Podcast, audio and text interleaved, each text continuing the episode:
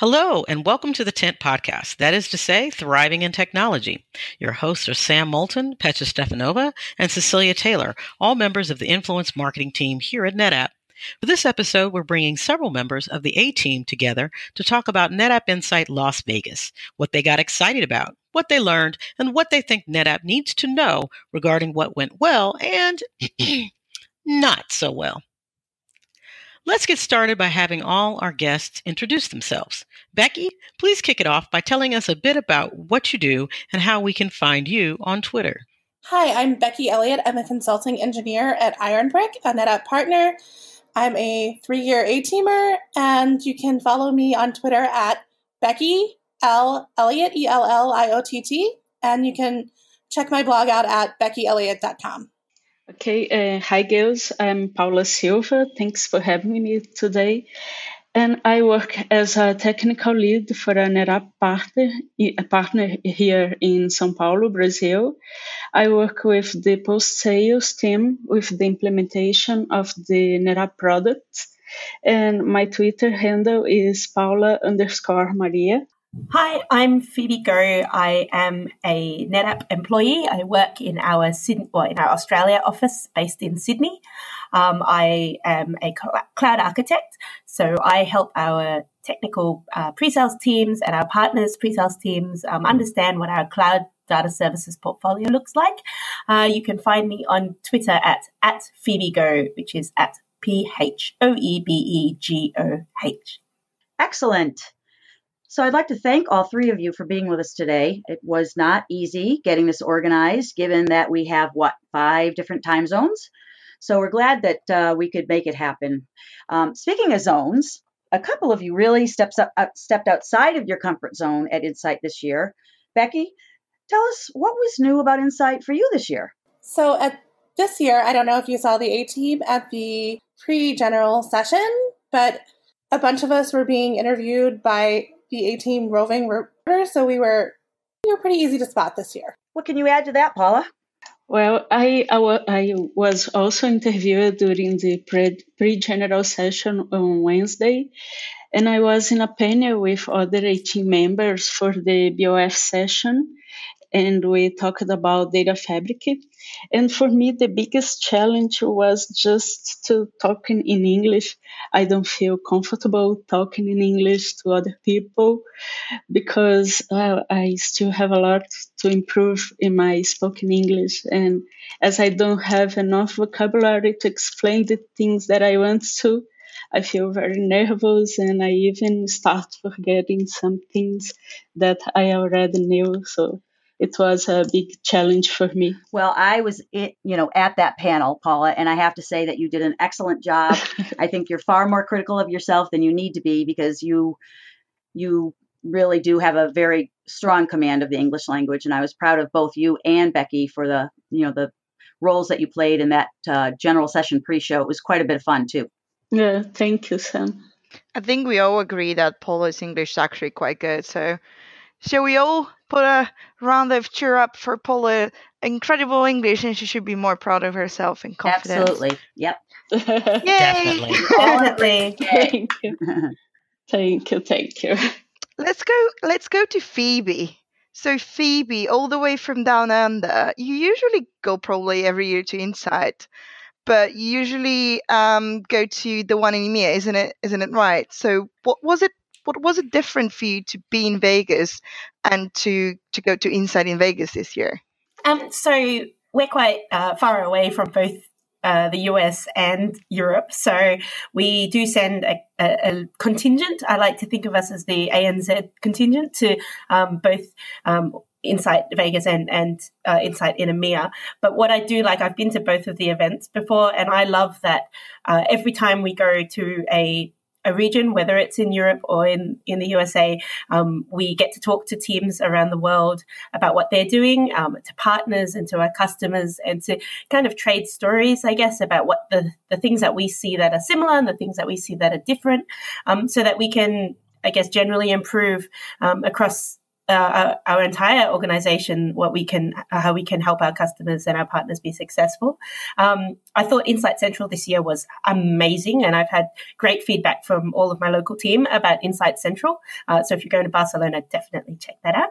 Um, and it was also really good to meet up with uh, all the a team members in vegas. That was really good too.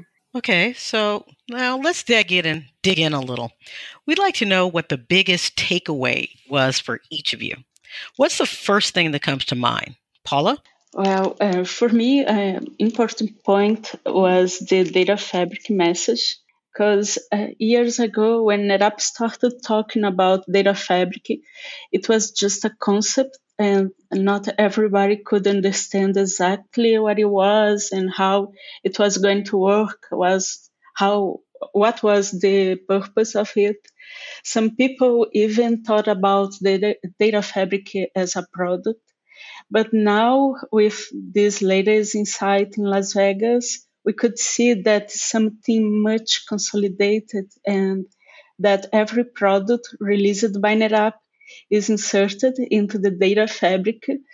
Uh, I think it's not just a concept anymore. So it was for me a, a important point. And you, Becky? So Paula did a, a, great summarization of how I feel too about the data fabric. Um, it was really interesting to see things like the the new NetApp Kubernetes service, and I'm really interested in learning more about that. Um, also, this insight was kind of special for me because it was just amazing to see everyone get out of their comfort zone and kind of check off bucket list stuff, and just that events are so much better when you have people to cheer on and people that cheer you on. That's a, that's a great point, Becky. Um, it, it is the uh, I think the camaraderie among the you know the A team really does stand out, especially at these these events.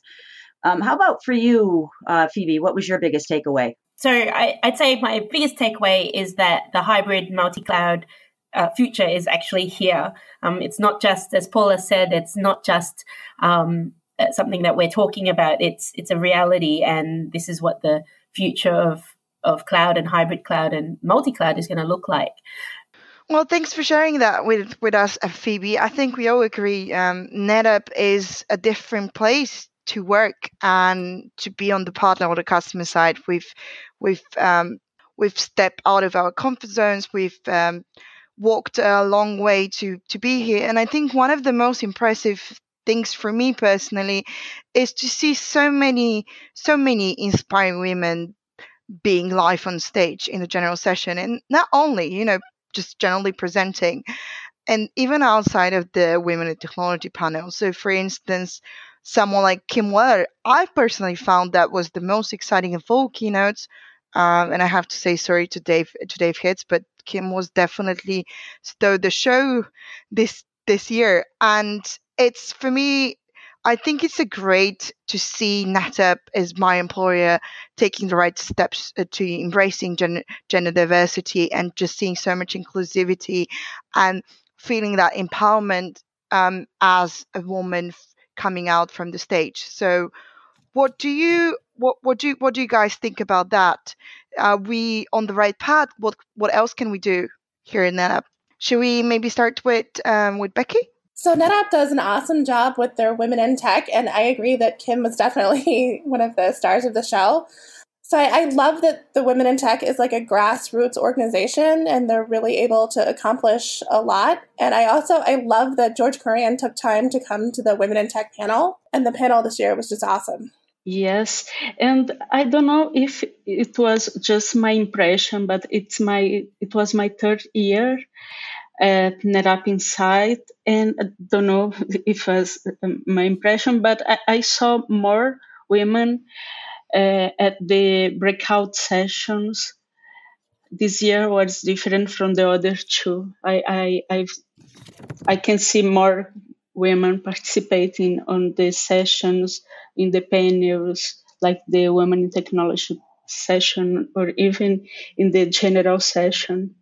Yeah, I was really excited about um, the Women in IT, uh, Women in Technology lunch to see how many men there were in the room. And I think that's really how um, diversity is becoming a broader conversation than just a group of um, than just having a group of women in in tech supporting each other. It's really about how we can support everybody in the organization, no matter um, you know where you come from and what you do and, and how you think. And I think that that NetApp is really championing that uh, across the world, uh, which is really exciting to see.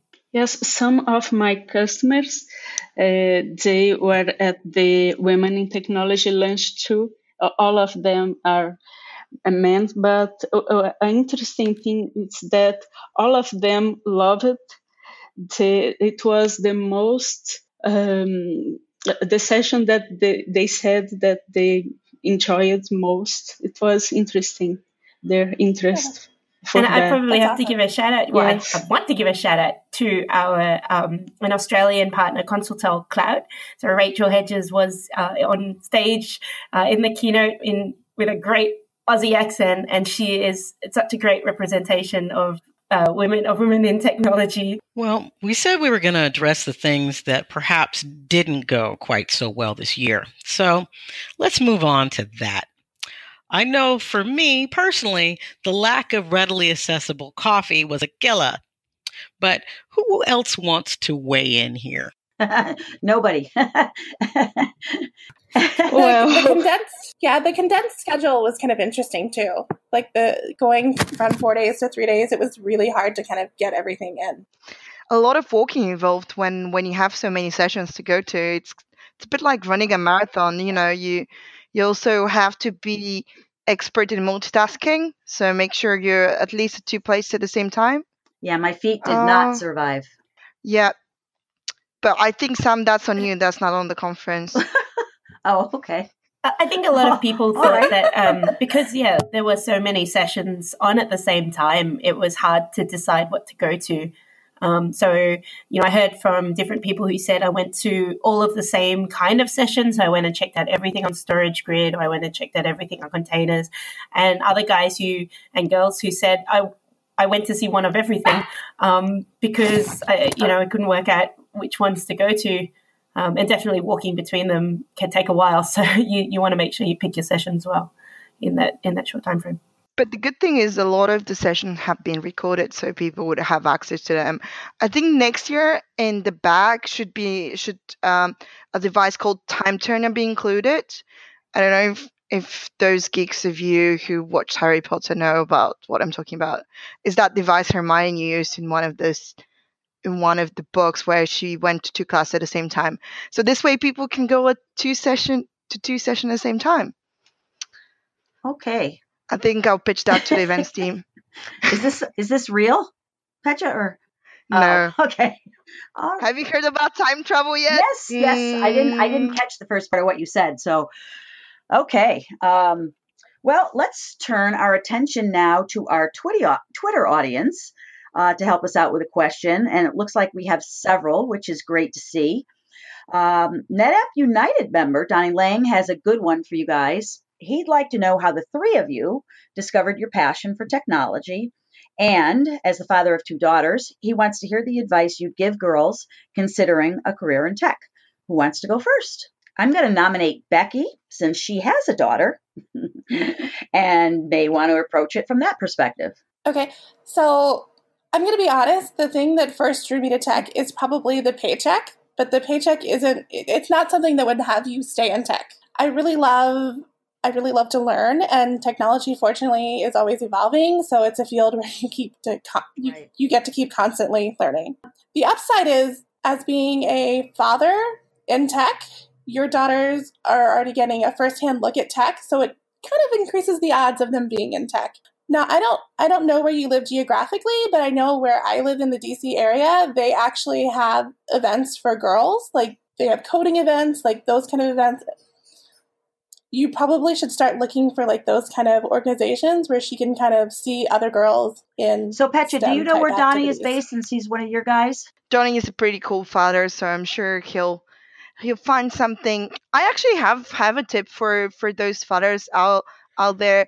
There's a pretty cool um, device I recently discovered and bought from one of my um, for for my boyfriend's um, uh, nephews. It's a Kano computer, which is kind of like based on Raspberry Pi, so you can build it yourself. And pro- code, code your way into your own Minecraft stuff. So it's a really nice way for kids to get into coding. Hmm. I actually wanted to say um, Becky has been uh, very modest about herself and made it sound like so easy. But if you're interested to hear more, to find out more about her story, how she became a woman in technology, you should definitely read her her blog. It's it, I found it really inspiring, and I wish I had time to write my own one. But I think it gives a lot of lessons to learn, and it's really nice to to to see one of those stories. So thank Beck, thanks Becky for sharing. We'll make sure we include a link. Oh, thank, thank you. Thank you so much for the, the kind words. So, Paula, what about you? How'd you get started? Well, how do I get started? Uh, it was a it is a long story, but to summarize it, uh, when I was 18 years old, I moved from my home city, a small city, to the capital of my state to study and to work but I, I, had to work first to pay for my studies. And there I started working as a receptionist on a small company. And sometimes I had to stay at work until late to wait for the IT guy to finish his work. And that's how I had my first contact with technology. And after that, I went to the college. The course I think was uh, science, computer science and then I started working as an intern in the, the IT department for a big logistic company. Logistic company. My job was to fix computers, printers, cabling, and that's why I work with infrastructure and not programming because, sorry, uh, programming now it's more common. It's a more common area area for girls, but that's why I, I didn't start with programming. And about the advice, my advice, in fact, it's for the little girls um, who already like technology.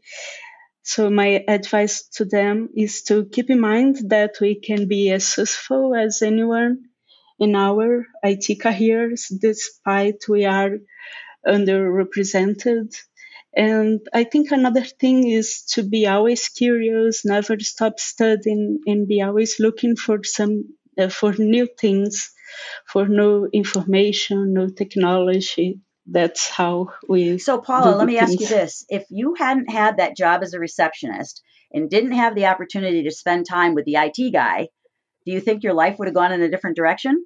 I think so because that was my first contact with technology. I never had any kind of information about how it was and i didn't have have sorry i didn't have any friends who worked in technology or family so hmm.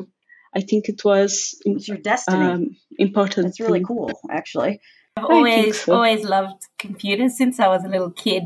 Um, i played a lot of computer games still play a lot of computer games. So i've always kind of gone to myself, I, I really want to work um, with computers. I want to work in technology. Uh, the, the problem I had was that at school, I uh, I really loved English and I loved music and I loved languages and I loved people, um, and that they're not the things that you traditionally associate with um, with a computing degree or a computing career. And um, and, and I was I, am I'm, I'm really clumsy, so I'm really bad at building things, um, and I'm really bad at things like cooking and craft. Mm-hmm. So actually, I really like technology because uh, it, it, it allows me to build without the fear of physical injury.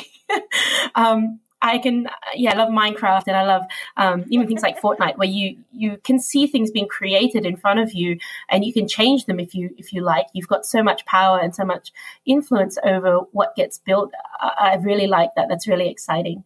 Um, and I think my advice to to girls, and, and I always think back to myself when I was at school and um, thinking about what what do I do, where do I go, uh, was that I would love to tell myself that my opinion is is so unique and it's so valuable because it is unique. So to all the girls out there, uh, your your opinion, nobody else thinks like you, nobody else is you. So uh, in a technology sector or uh, where 50% of the customers are female, you are actually representing that 50%.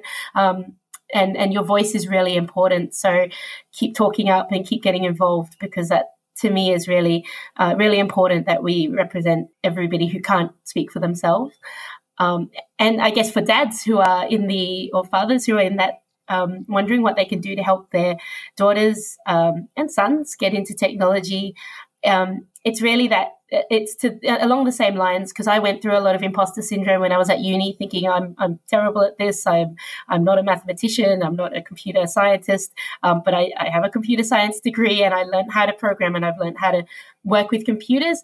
Um, and it's because I have friends and family and and definitely my parents supported me a lot when I was at uni uh, to say you can do it. You know, you can do anything you want to be. Thanks so much for for your advice, girls. I think we got some really interesting points in there. I I, I can only add my voice to what what echo to what Phoebe said. Like just to every girl out there, just be um, brave enough to be yourself and you have a unique voice and you have the different things to contribute. So would definitely like to thank Donny um, and um, the NetApp A team members, Pete Barry and Chris Olsen for submitting the, the questions for the episode.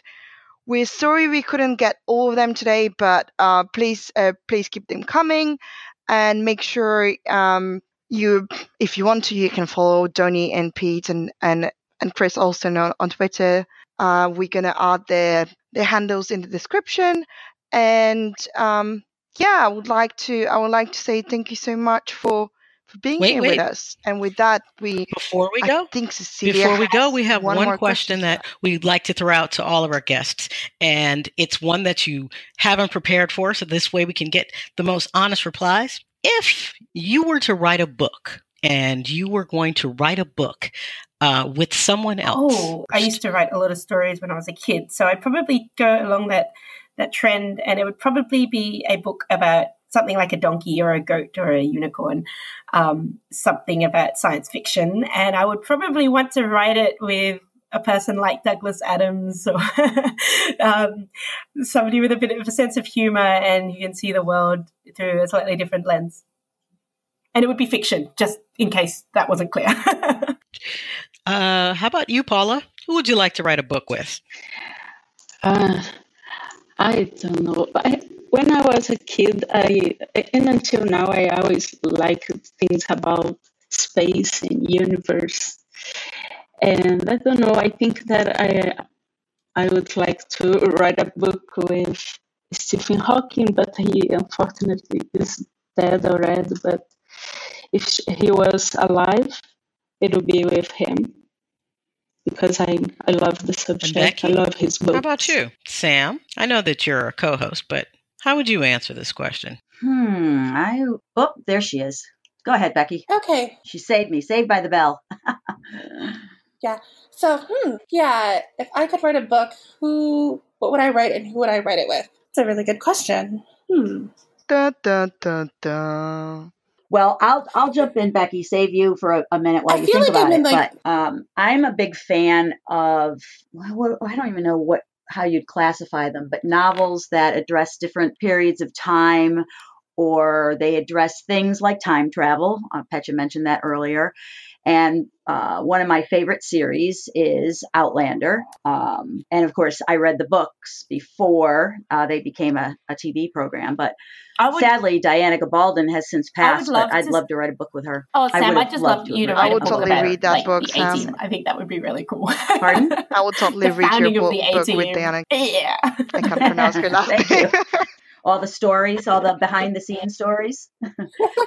Actually, you know, if I were to write a nonfiction uh, book, I, I probably would, you know, address influence marketing because it's it's a passion of mine. You know, I'd have to find somebody, I guess, that would help lend it some credibility since, you know, I kind of figured all this out on my own. I haven't been, you know, professionally trained or or whatever. So that's yeah, it's not a bad idea. That's how it works, Sam. You don't have to be professionally trained to be a professional. You just know it. oh, oh. I don't know. Nobody would want me working on their their uh, uh, data management, you know, or their s- storage, or you know, any of that sort of stuff that these our guests uh, take care of all the time. That's for sure. So I'm generally all about that nonfiction. I'm also kind of a podcast junkie, and I especially like the productivity mindset kind of podcast. So I'm like a huge James Altucher fan. So I probably would want to do something like that or like Tim Ferriss. But I'm still like I'm an aspiring extra kid in progress. So I still have a lot more leveling Yes. up to do first. I actually wondered if you ever write a book or someone writes a book about the A team, what genre would it be? Would it be a crime, a thriller, uh, a romance? It would be a little of uh, everything. A science little of everything. Um, that's what makes for that's what Like, makes it would be like a Yeah, a little drama. So, we'd like to thank each of our guests today, Becky, Paula, Phoebe, for uh, joining us on the Tent Podcast. Uh, we hope to have you in a future episode, perhaps maybe after our next uh, Insight event. And to our listeners out there, we know you have a bunch of podcasts you could be listening to, and we appreciate the time you took out of your schedule to spend with us. We hope you'll add us to your must listen queue of podcasts. We would love to hear your feedback. What works? What doesn't? What would you like to hear about in our next episode? We encourage you to email us at ngtentpodcast at netapp.com with your questions and comments. We will include our email address and the Twitter handles uh, we mentioned in our show notes. Thanks again for listening. Until next time.